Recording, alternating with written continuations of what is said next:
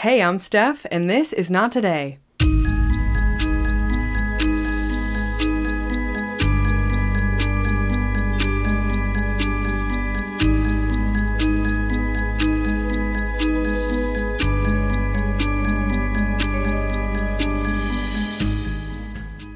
Hello, friends. How are you doing? I hope that you are having a better day than me. Let's just say that. Oh my god, I am having one of those days where I just can't win. and that's okay. You know, if you win all the time, life would be boring, right?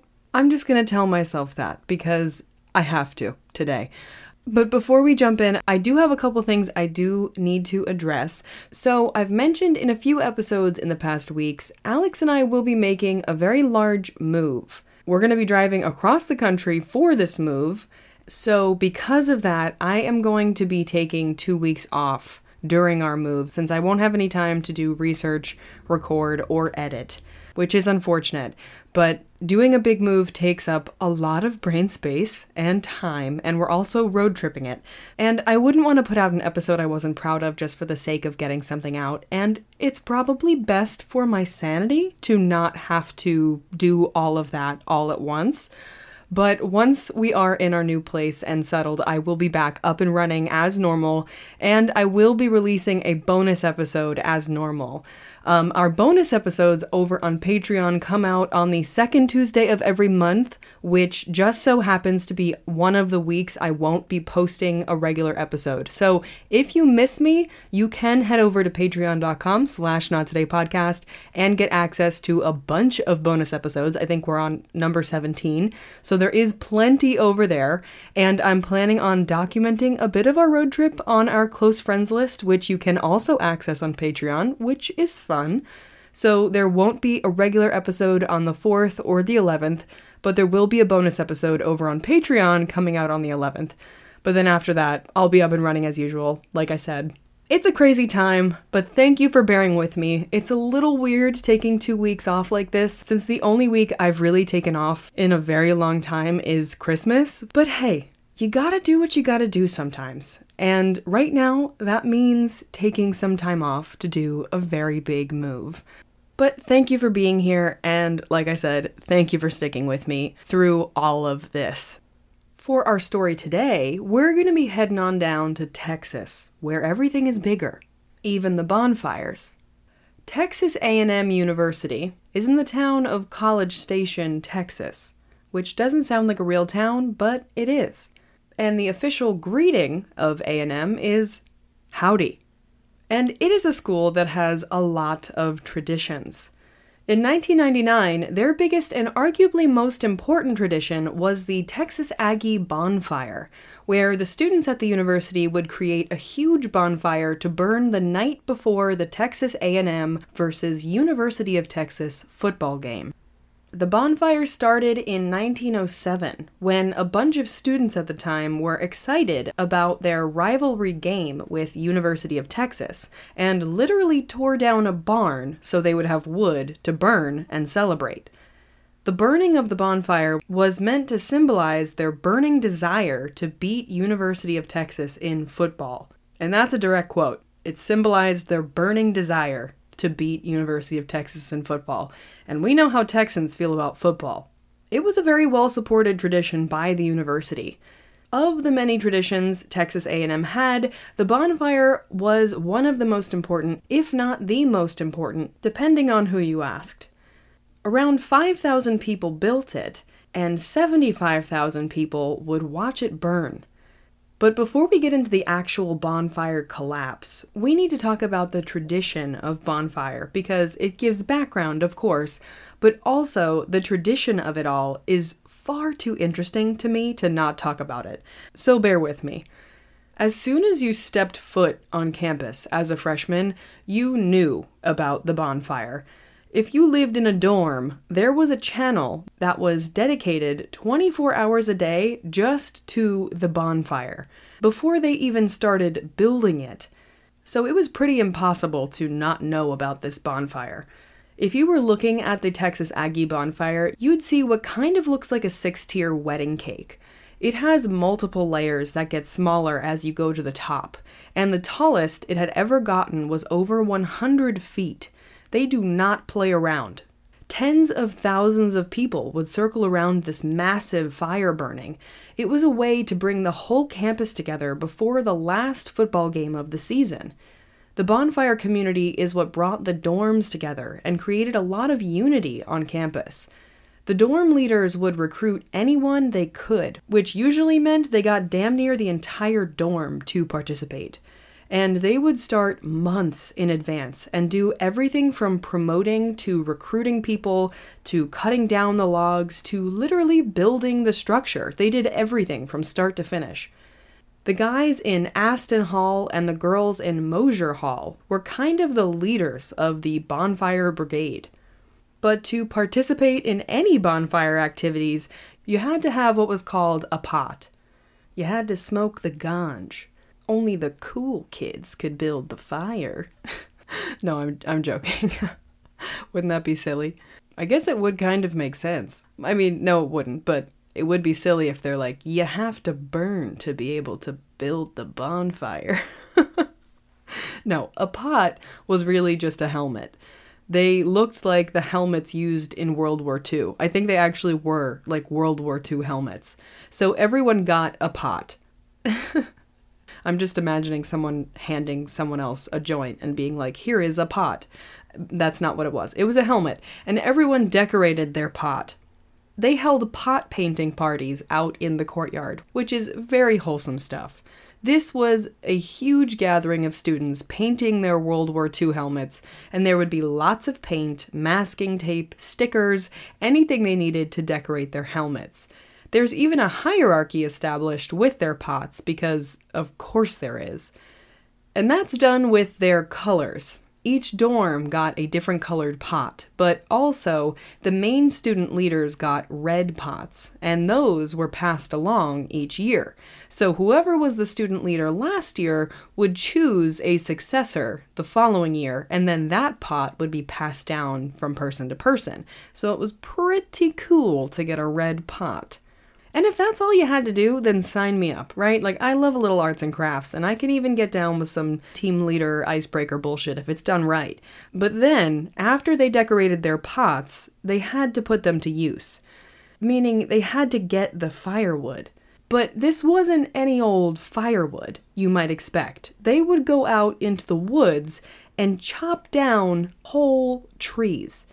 One tree would basically be one to two logs of this bonfire structure, depending on how massive the trees they cut down were. So they had to cut down probably over a hundred trees. And that's just a guesstimate, because this bonfire was massive.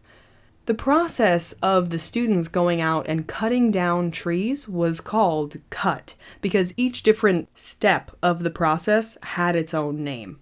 And now we've moved on to cut they would have to travel about 30 to 40 miles from campus and physically cut down the trees that they would build into the structure and then burn. And the first day of cut, the leaders would bring out speakers onto each floor of the dorm at about 3:30 in the morning and blast what was called a wake-up song, meaning like heavy metal, and blast it as loud as they could to get everyone up. And at this point, this is sounding pretty culty from an outsider perspective. When I got to this part in my research, I was waiting for the next thing they said to be we weren't allowed to eat for X amount of time because it would piss off the bonfire gods, or obviously we all went out into the woods amongst the trees we were cutting down and had an orgy. I mean, they were just very committed to this fire. Because if I was a freshman in these dorms and someone was blasting heavy metal music at 3 in the morning, I would be pissed. This sounds like hazing, and I didn't sign up for that. And I was right, it got weirder. They said after they were woken up at 3:30 a.m., they groggily got out of bed and put on what was called your grodes, I believe is what they called it. And this would be your jeans and shirt that you would use specifically for bonfire activities. So you would use the exact same set of jeans and shirt for every single bonfire activity that you would not wash until the bonfire. And mind you, they started months in advance and they did many, many activities. So they wouldn't wash these clothes. They would just wear them and wear them and wear them and get sweatier and sweatier and sweatier and stinkier. And then they would throw them into the bonfire when it finally did happen. So everyone was just getting progressively more gross and stinky, which does kind of sound a little culty to me. You know, when I went into this story, I did not anticipate finding a bonfire cult. I gotta be honest. I did not think that that was where it was going to take me. But so John Comstock, who was one of the students participating in Bonfire that year, said that their clothes would basically stand up on their own in the corner by the time they were about to burn them. Like they were that grody by the time they were done. And something else gross was after chopping down trees all day, they would use their pots, aka their helmets, as cups. They would pour their water into their pots and drink out of them. I mean, I have always been a little bit of a germaphobe, so it's possible that I find this more disgusting than other people do, but I don't know if this is like a 1999 thing where they're like germs aren't real yet or if this is just a Texas A&M bonfire cult. I, someone let me know. Is this a me thing or is this a bonfire cult? Being out there cutting down trees was no joke because one person at a time would go up to the tree and chop at it until they got tired, and then they'd just go to the back of the line, and then the next person would go up. And someone said, quote, it separated the men from the boys real quick. And I'm sure that didn't do any damage to anyone's mental health at all, or perpetuate toxic masculinity. I'm sure that did wonders for all of that.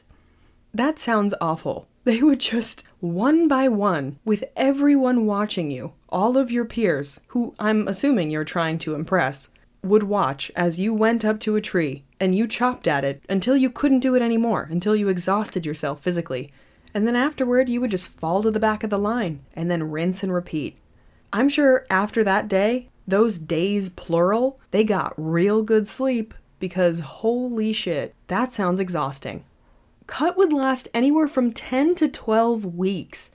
After cutting down these huge trees with axes, they'd get cleared with a chainsaw at the base to make it so they were sheer logs.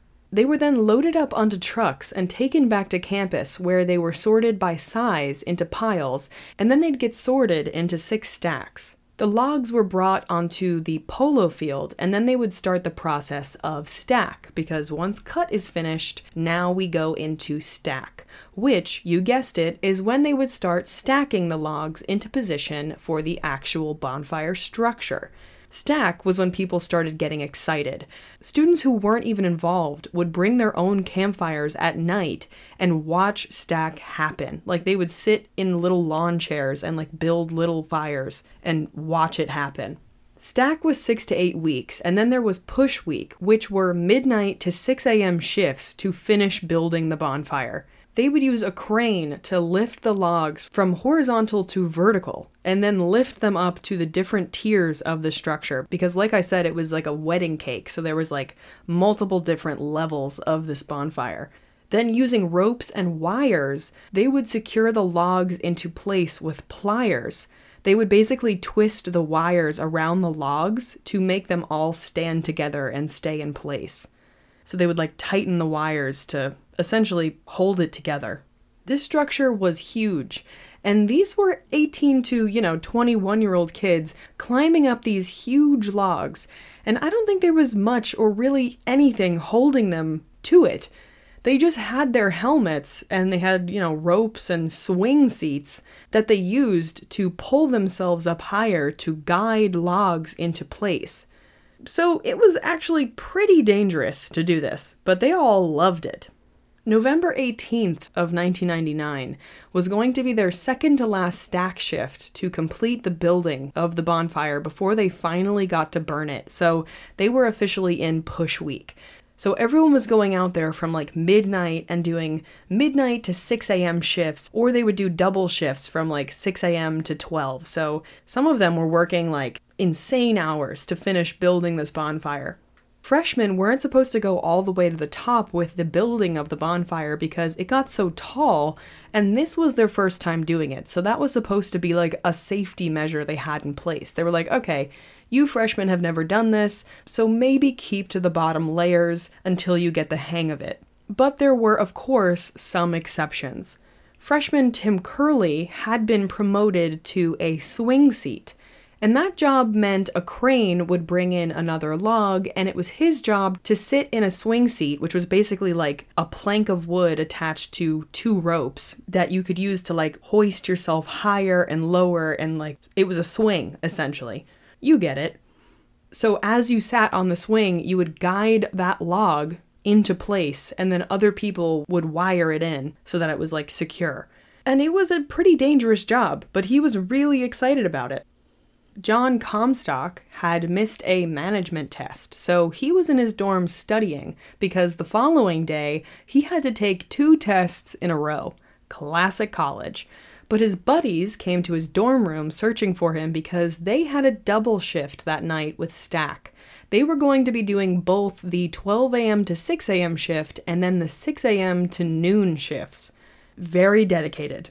And even though he had those back to back tests, he decided bonfire was more important because you can't get those experiences in a textbook, is what he said. And again, classic college, blowing off some tests to do fun stuff with your friends. I get it. But also, it's not like he was going to party, he was going to do manual labor. So Maybe I don't get it. Anyway, Bill Davis and Mandy Luke were also out there with a big group of people. Mandy was one of the Mosher Hall girls. They had shown up at around 11:45 p.m.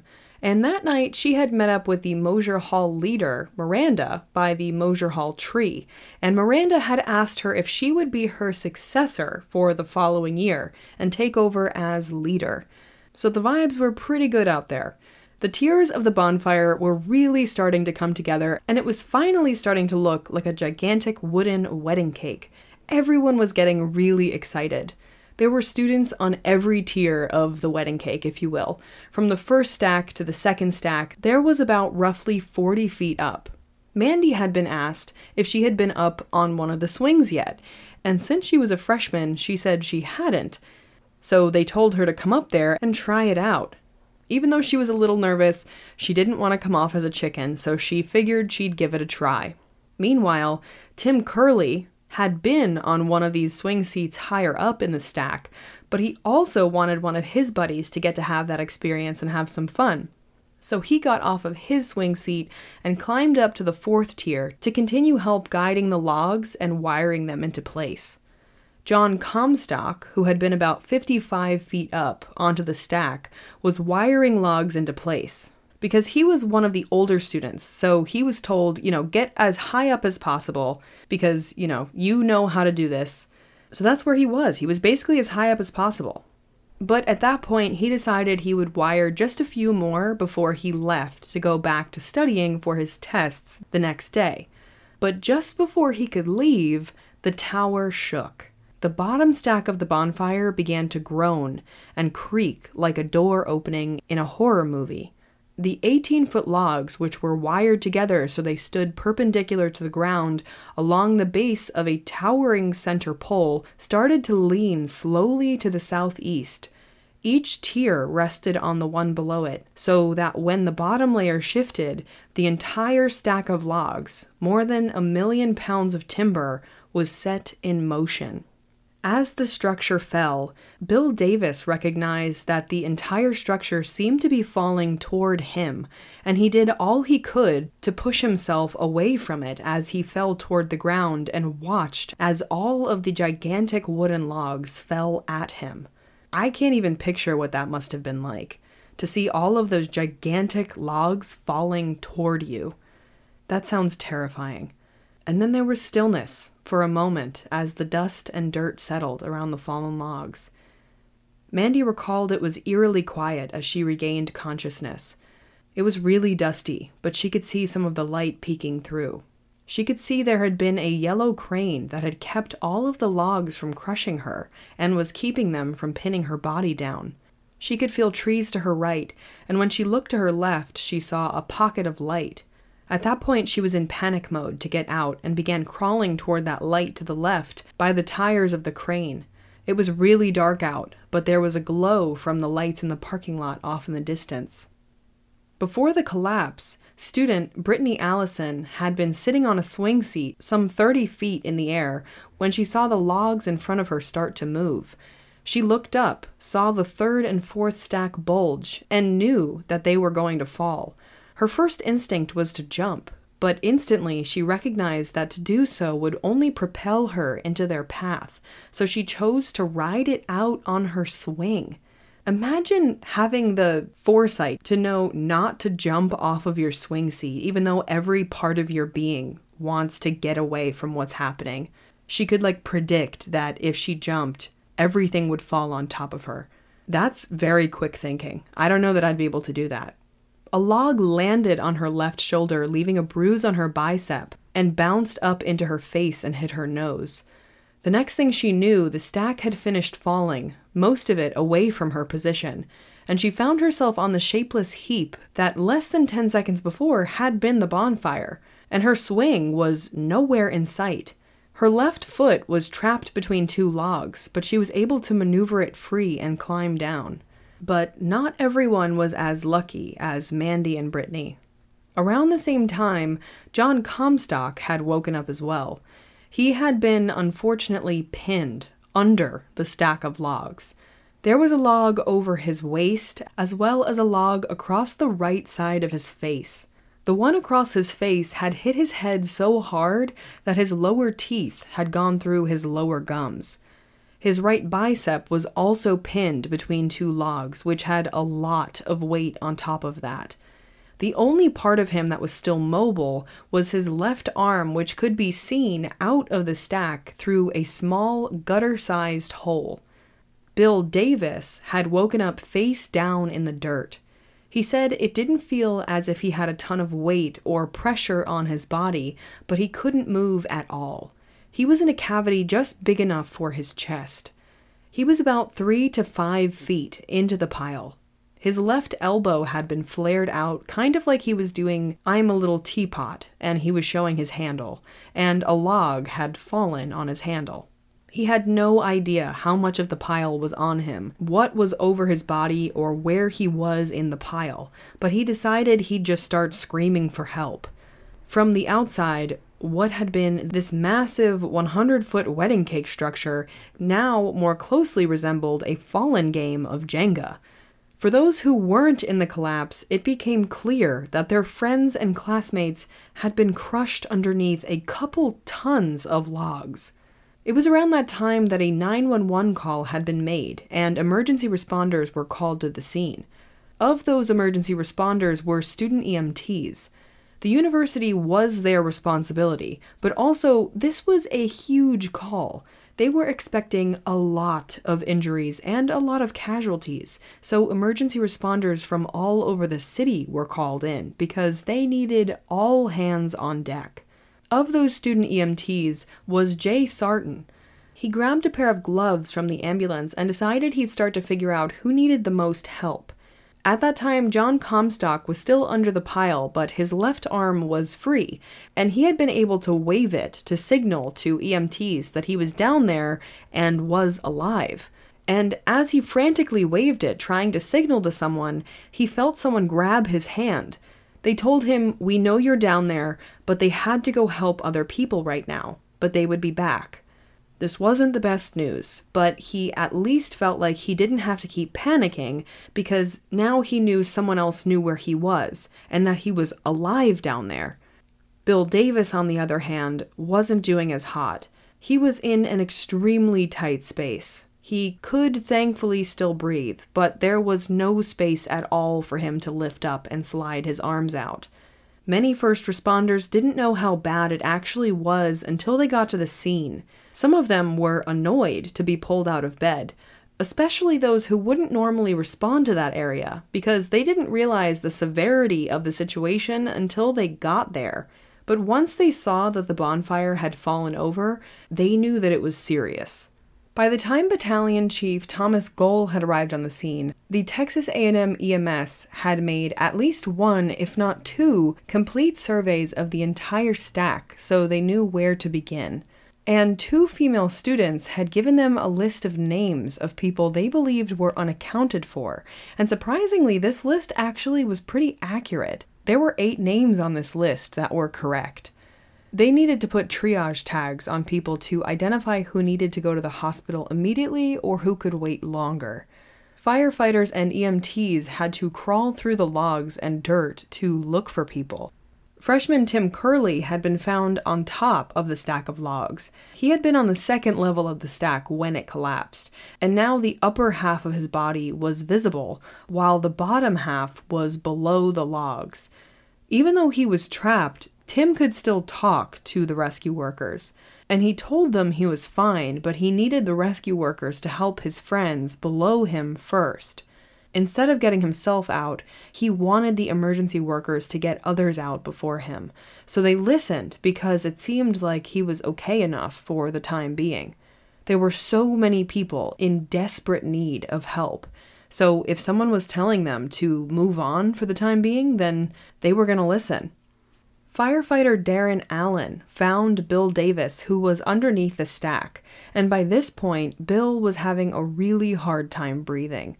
He thought it was just his asthma acting up. He didn't even take into consideration it could be the giant stack of logs piled on top of his body, but honestly, it's probably better his mind hadn't gone there. When Darren found Bill, Bill had told him, I'm going to die, I can't breathe. Darren had realized at that point that Bill was face down in the dirt, and he had told Darren he had asthma. All Darren could do was tell him, No, you're not going to die. But in his mind, he was thinking, This guy is trapped, and there's nothing I can do. Nobody wants to leave a person trapped down there, but Darren had to keep moving because there wasn't anything he could do for Bill at that moment. Shortly after that, Darren found John Comstock in the stack. He was also going to be a very tough person to get out since he was on the bottom. Not only that, but he was on the bottom on the worst side of the collapse. There were lots of logs stacked above him. They could see his arm and leg sticking out, but the rest of his body was trapped underneath, and they couldn't tell what his injuries were or how bad they were. For John, thinking back on it, the only memories he had of being in the stack was all auditory memories because he couldn't see anybody. All he remembers is who he was talking to and the sounds of their voice. His head was in a fixed position in the dark. Someone who talked to John while he was down there who he really didn't want to talk to was a Catholic preacher. He came and asked John if he wanted his last rites, and John did not want that at all because he didn't want to die. He told the preacher to give him a blessing or a prayer, but do not give him his last rites. Yeah, that's a little messed up. I understand like what that preacher's doing, like to him is a kind thing, but to someone who's in that situation, that's very stressful to think about. Please don't put that in my mind. What the hell? Darren was assigned to stay with John, his job was to keep talking to John, to try to keep him calm and keep his mind off of what was going on, and give him as much patient care as he could. They tried to get an oxygen mask to him, but they couldn't get it on John because there was a branch over his face. So they decided to cut the oxygen tubing and they fed the tube into the logs near his mouth to get him some oxygen. They wanted to get him some fresh air since there was so much dirt in the air. They started an IV on him because his arm was exposed, but John at that point couldn't even really talk since his jaw had been injured so badly. Although he was able to tap his phone number to the firefighters with his fingers, that way they could notify his family that he was alive. Tim Kerlee was still trapped on top of the stack. He was still telling rescue workers that he was fine, and there were other people who needed help more than him, but after about two hours of him being up there, it was clear that he was in a lot more pain than he was letting on. Although, because he was on top, rescue workers were able to bring airbags up to the stack and slide them between the logs, which made it possible to lift the logs and free Tim. He was then secured to a backboard and loaded into an ambulance. So, all that, and it seems like his rescue was pretty quick. Tim Kerlee's family was called at about 4:30 in the morning. They were told that Tim had been hurt on the bonfire. At first, they were told he had a broken arm or possibly some other injuries. His mother thought to herself, Okay, Tim, you knew we were coming down for Thanksgiving. You just wanted us to come down a few days early. She got in the shower to prepare for the trip, but when she got out, she found her husband sitting on the side of their bed sobbing. When she found him there, she told him it would all be okay, it was just a broken arm. But he shook his head no. She asked, Did the doctor call? And he shook his head yes. He managed to get out the words broken hip, internal injuries, in shock, critical condition, which was, of course, some of the worst possible news they could have gotten. News of the event traveled quickly. News helicopters began flying over, and news vans began arriving on the scene as well. Cindy Lawson had been 4 months into her job as the executive director at Texas A&M University, so it was her job to take care of the media presence at the scene. One hour into the rescue, she was busy trying to set up the logistics of a press conference with reporters. What they hadn't provided was the number of students who had died so far. She knew they were going to have to share that information. For 90 years, the students had successfully built that bonfire. No one could have predicted a tragedy of that magnitude. There had absolutely been accidents, scratches, and splinters in the past, but something with this level of injury and death was the farthest thing from anyone's mind. It wasn't just the media who was at the scene of the collapse. There were also close to 6,000 students, friends, and family there, standing by, praying, and supporting each other. At that point, nine students had been killed, and 28 were injured. 27 of those students had been transported to the hospital within the first hour. Bill and John were going to be some of the most difficult rescues from the stack. At that point, it was still relatively unstable. The two men were actually fairly close together in where they were located, with Bill just behind where John was located. Both of them were pinned very tightly underneath everything. The rescue workers had to take one log off at a time to get to them, so it was very slow and painstaking work. The pace was slowed by the decision to remove many of the logs by hand for fear that using heavy equipment to remove them would cause further collapses, resulting in further injuries to those still trapped. Students, including the entire Texas A&M football team and many members of the university's Corps of Cadets, rushed to the site to assist rescue workers with the manual removal of logs. The Texas A&M Civil Engineering Department was also called to examine the site and help the workers determine the order in which the logs could safely be removed and at the request of the Texas Forest Service, Steely Lumber Company in Huntsville, Texas, sent log moving equipment and operators. They eventually brought in cranes and used massive airbags to maneuver these extremely heavy logs. Like I mentioned earlier, firefighter Darren Allen was the one with John Comstock for the majority of the night. He kept John going and continually checked on him to make sure he was okay almost every 15 minutes. And this is absolutely horrifying, but when Darren looked up into the small cavern created by the logs that John was in, he could see that bodies of two students who had been killed were trapped right above him. And also, they would have been trapped right above where Bill was, because, like I said, John and Bill were very close together in the stack. One of the most important things for John was getting the log that had been pinning his head down off of his head. I mean, that sounds very important to me. That sounds awful. And the rescue team had been able to do that by using the airbag from an 18 wheeler to lift the log off of his head.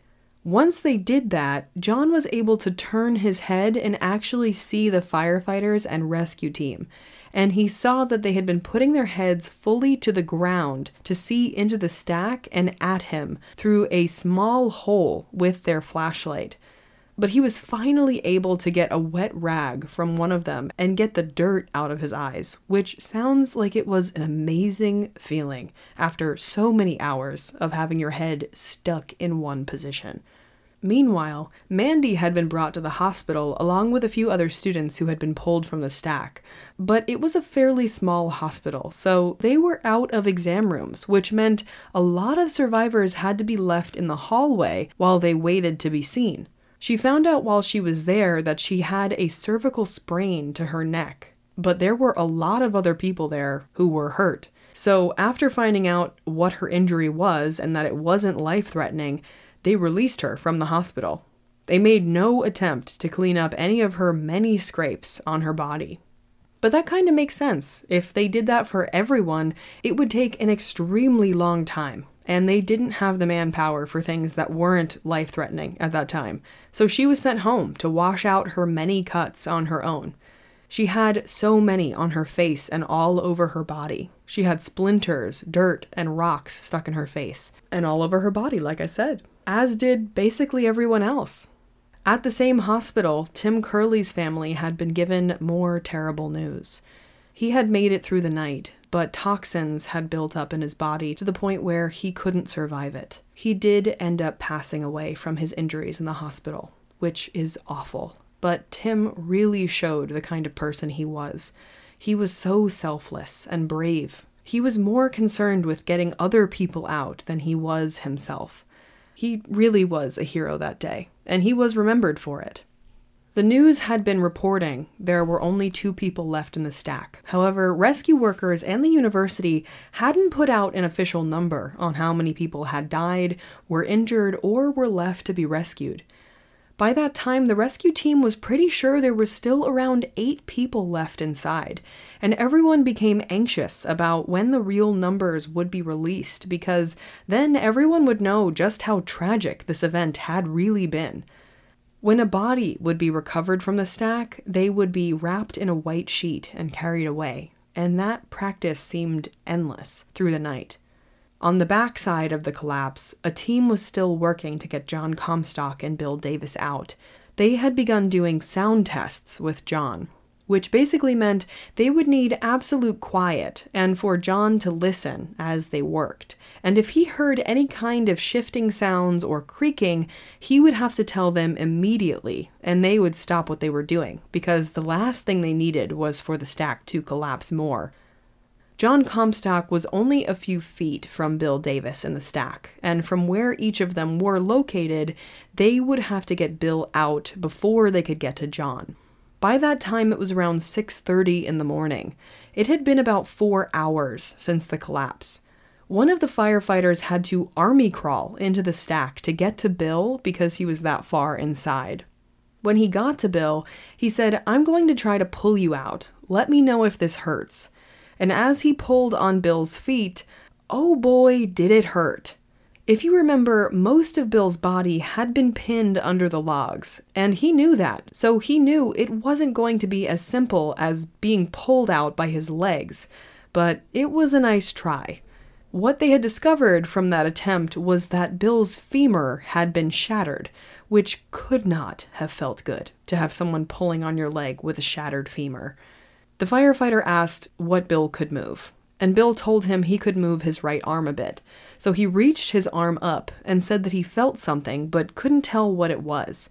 And horrifyingly enough, he had been touching one of the bodies that was trapped above him. And when the firefighter realized what Bill had been touching, he told him to stop touching whatever he was touching. He didn't say what it was, but he was like, stop touching that and he told Bill they were going to take the airbags out and place them in differently and try to lift the logs in a new way, which hopefully would free whatever parts of him that had been pinned. Bill had begun panicking again because he felt like if he could just move his arm, he could free himself. And John, who was still trapped close by, definitely didn't want to hear that because he was almost fully pinned. So if John's arm was freed, he wasn't getting out which made it difficult for him to hear that if Bill's arm was freed, he maybe could get out.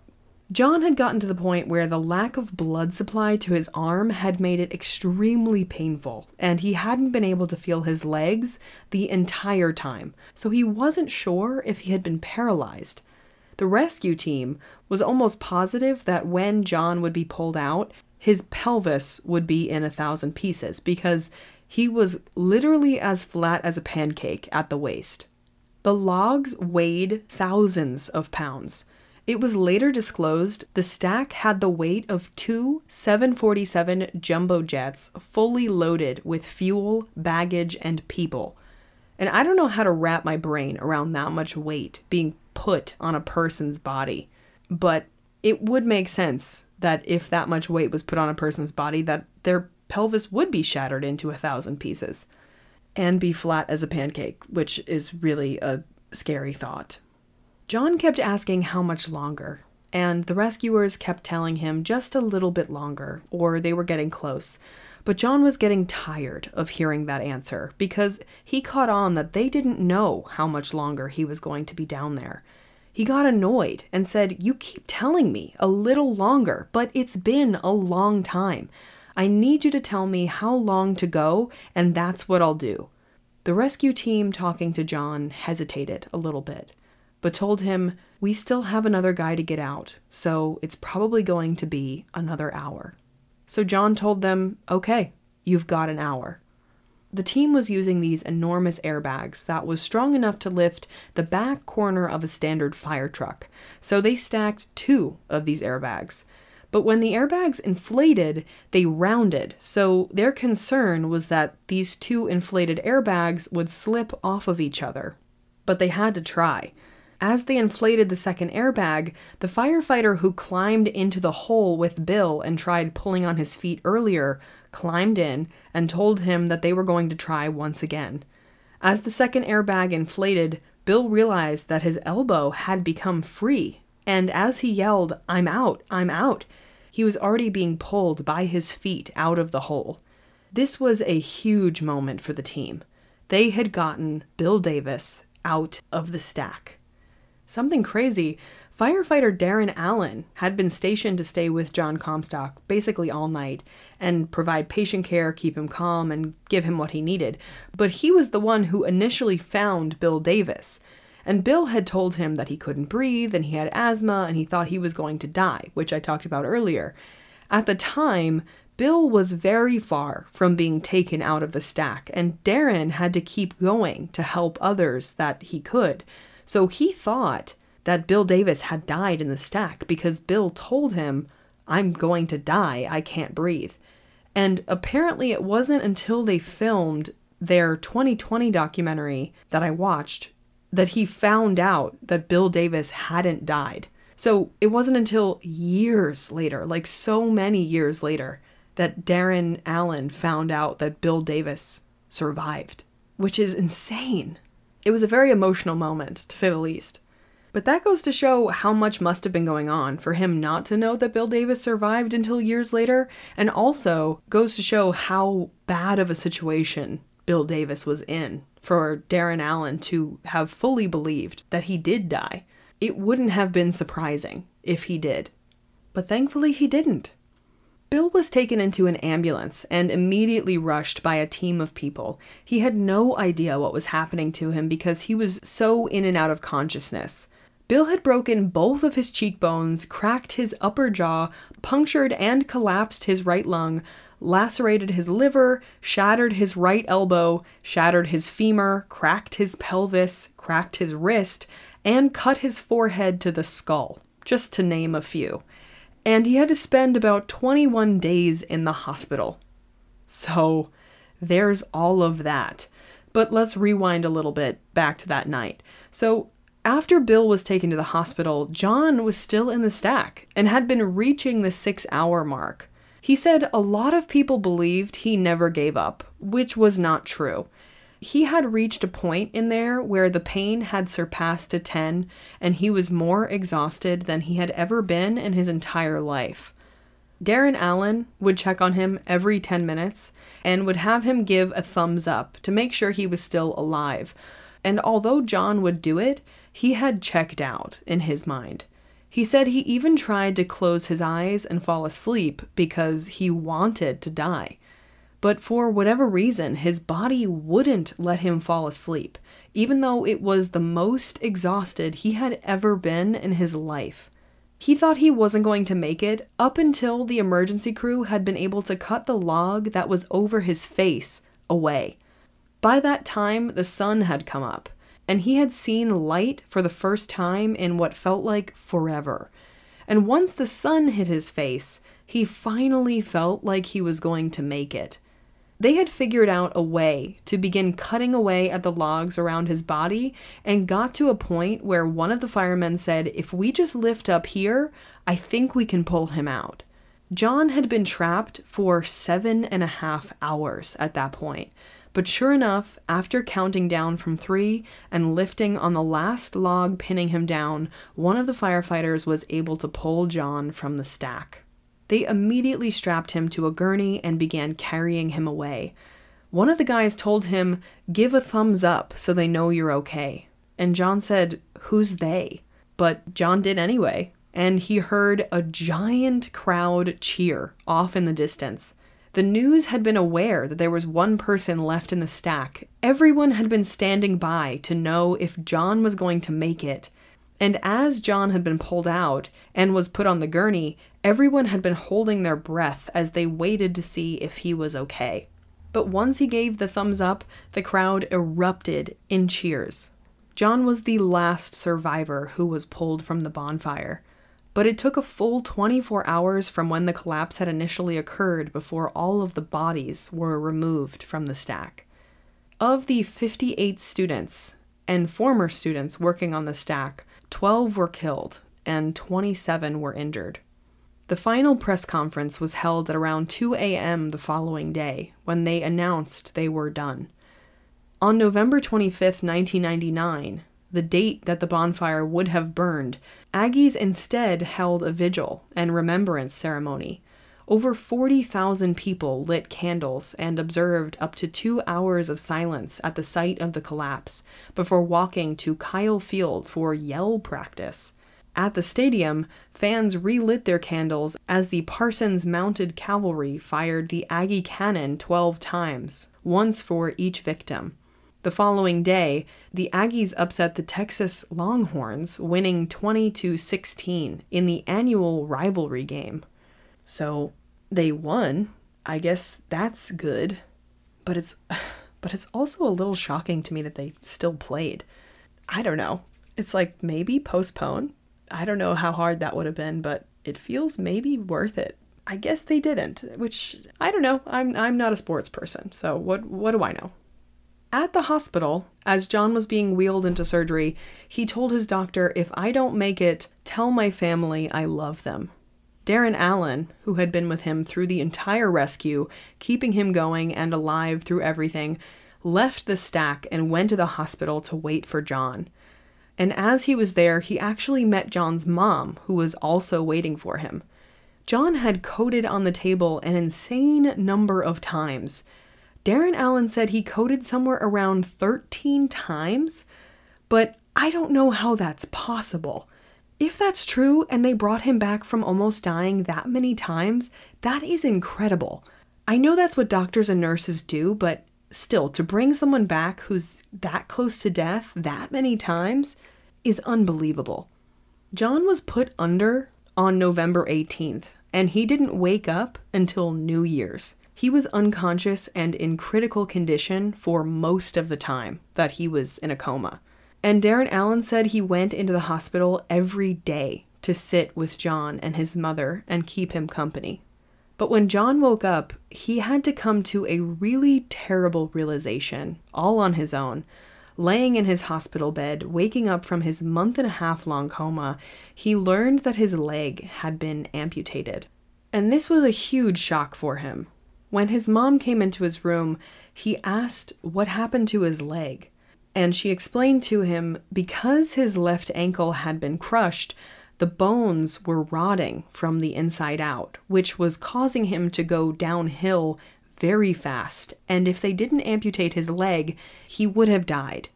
But that's a lot to take in all at once. That day also hit Darren Allen really hard because when he came to see John, as he had done every day, the nurse told him he couldn't go see John. John was awake, but he wanted nothing to do with the people who rescued him.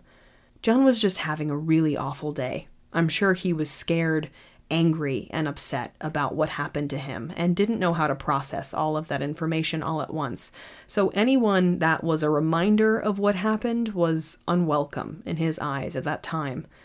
Darren said he understood, but that was really hard to hear. So, he turned around and left the hospital and he never came back, which is really sad because he's just such a good guy. But, you know, he has to take care of himself too, so I get that.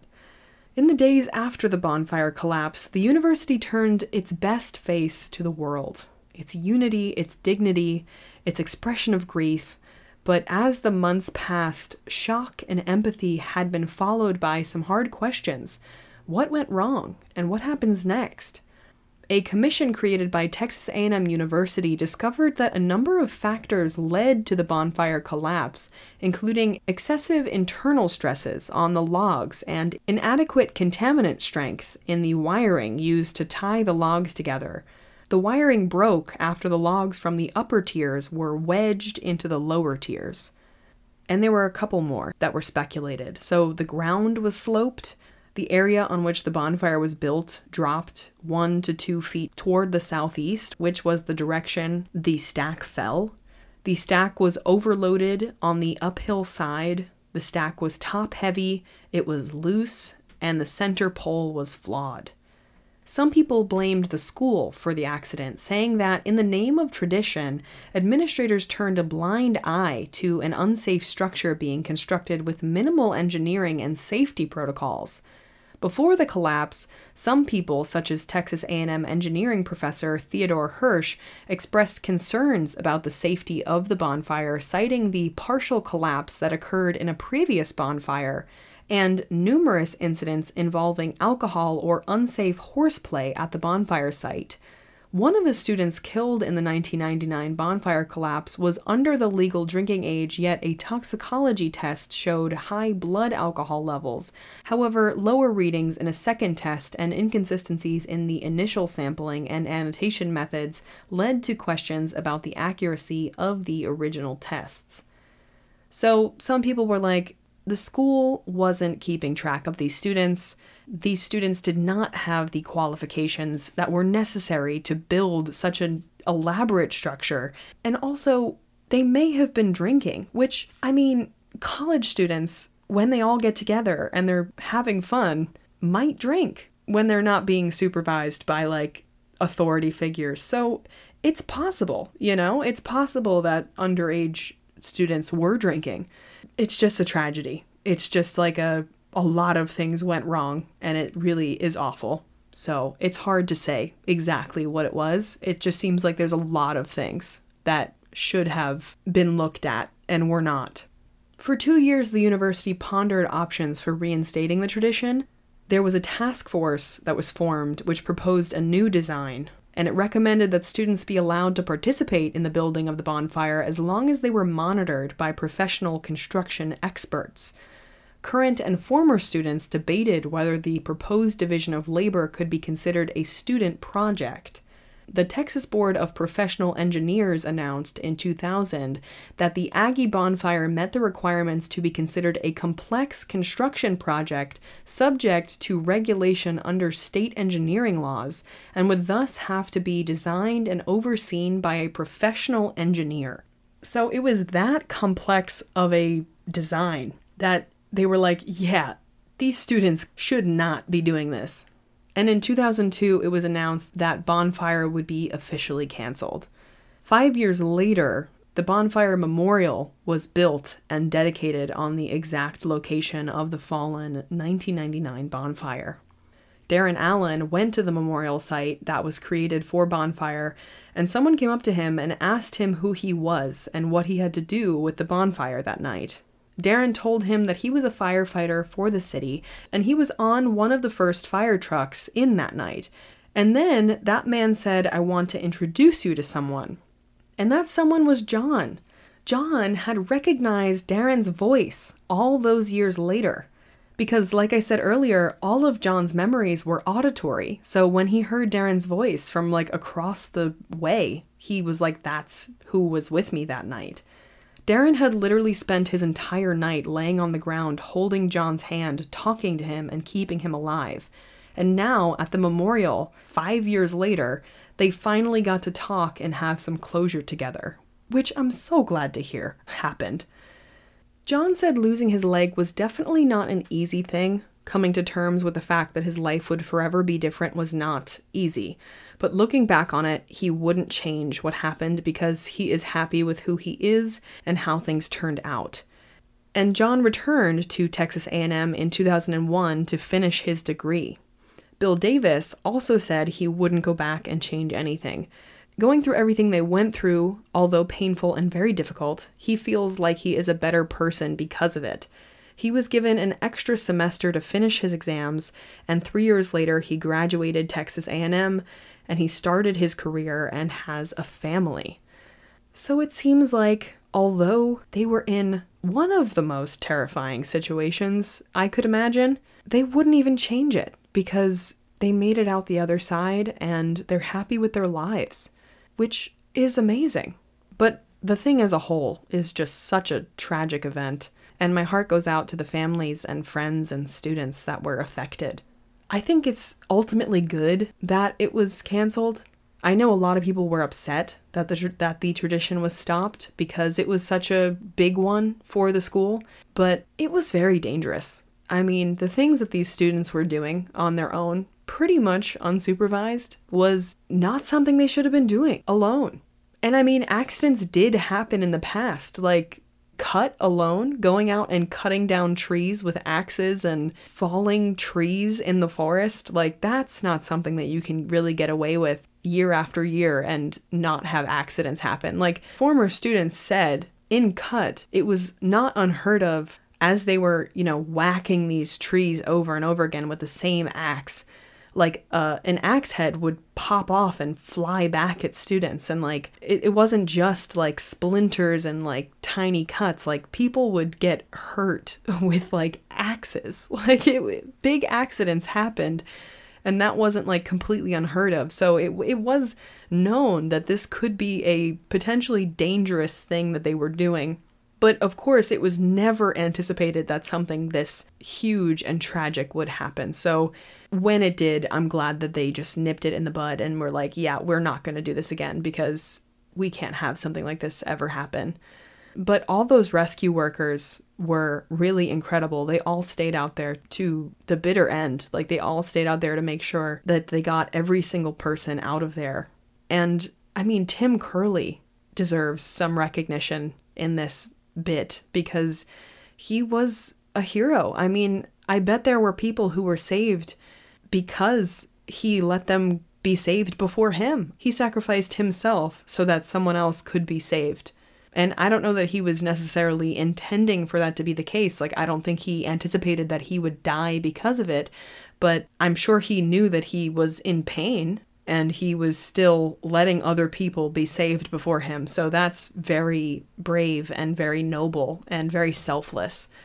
But anyway, that is the Texas A&M bonfire collapse. And that is really all I will say about that. Oh my goodness. I guess we should just move on to the good thing. What is my good thing? My good thing is that this week I will be in New York with my family. I'm bringing one of my friends with me, and we're going to sit by the pool. I don't know if I already said this is one of my good things. If I did, forgive me. My mind is a little bit scattered and fried.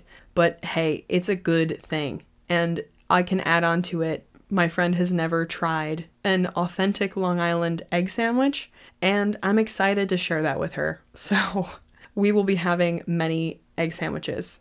And that's my good thing. But anyway, thank you guys so much for listening. If you would like to look at all the pictures we post of all the stories we talk about, check us out on Instagram at not today underscore podcast. If you would like to check out that bonus episode when I will not be posting because I will be moving, check us out on Patreon at patreon.com slash not today podcast. If you or anyone you know has a story of survival or something you'd like to share with us and possibly hear on an upcoming listeners episode, send it to no today podcast at gmail.com. We have a TikTok that is on today podcast and a Twitter that is on today podcast. But the T on the end of podcast is a three because that makes sense. And just keep breathing. Yeah.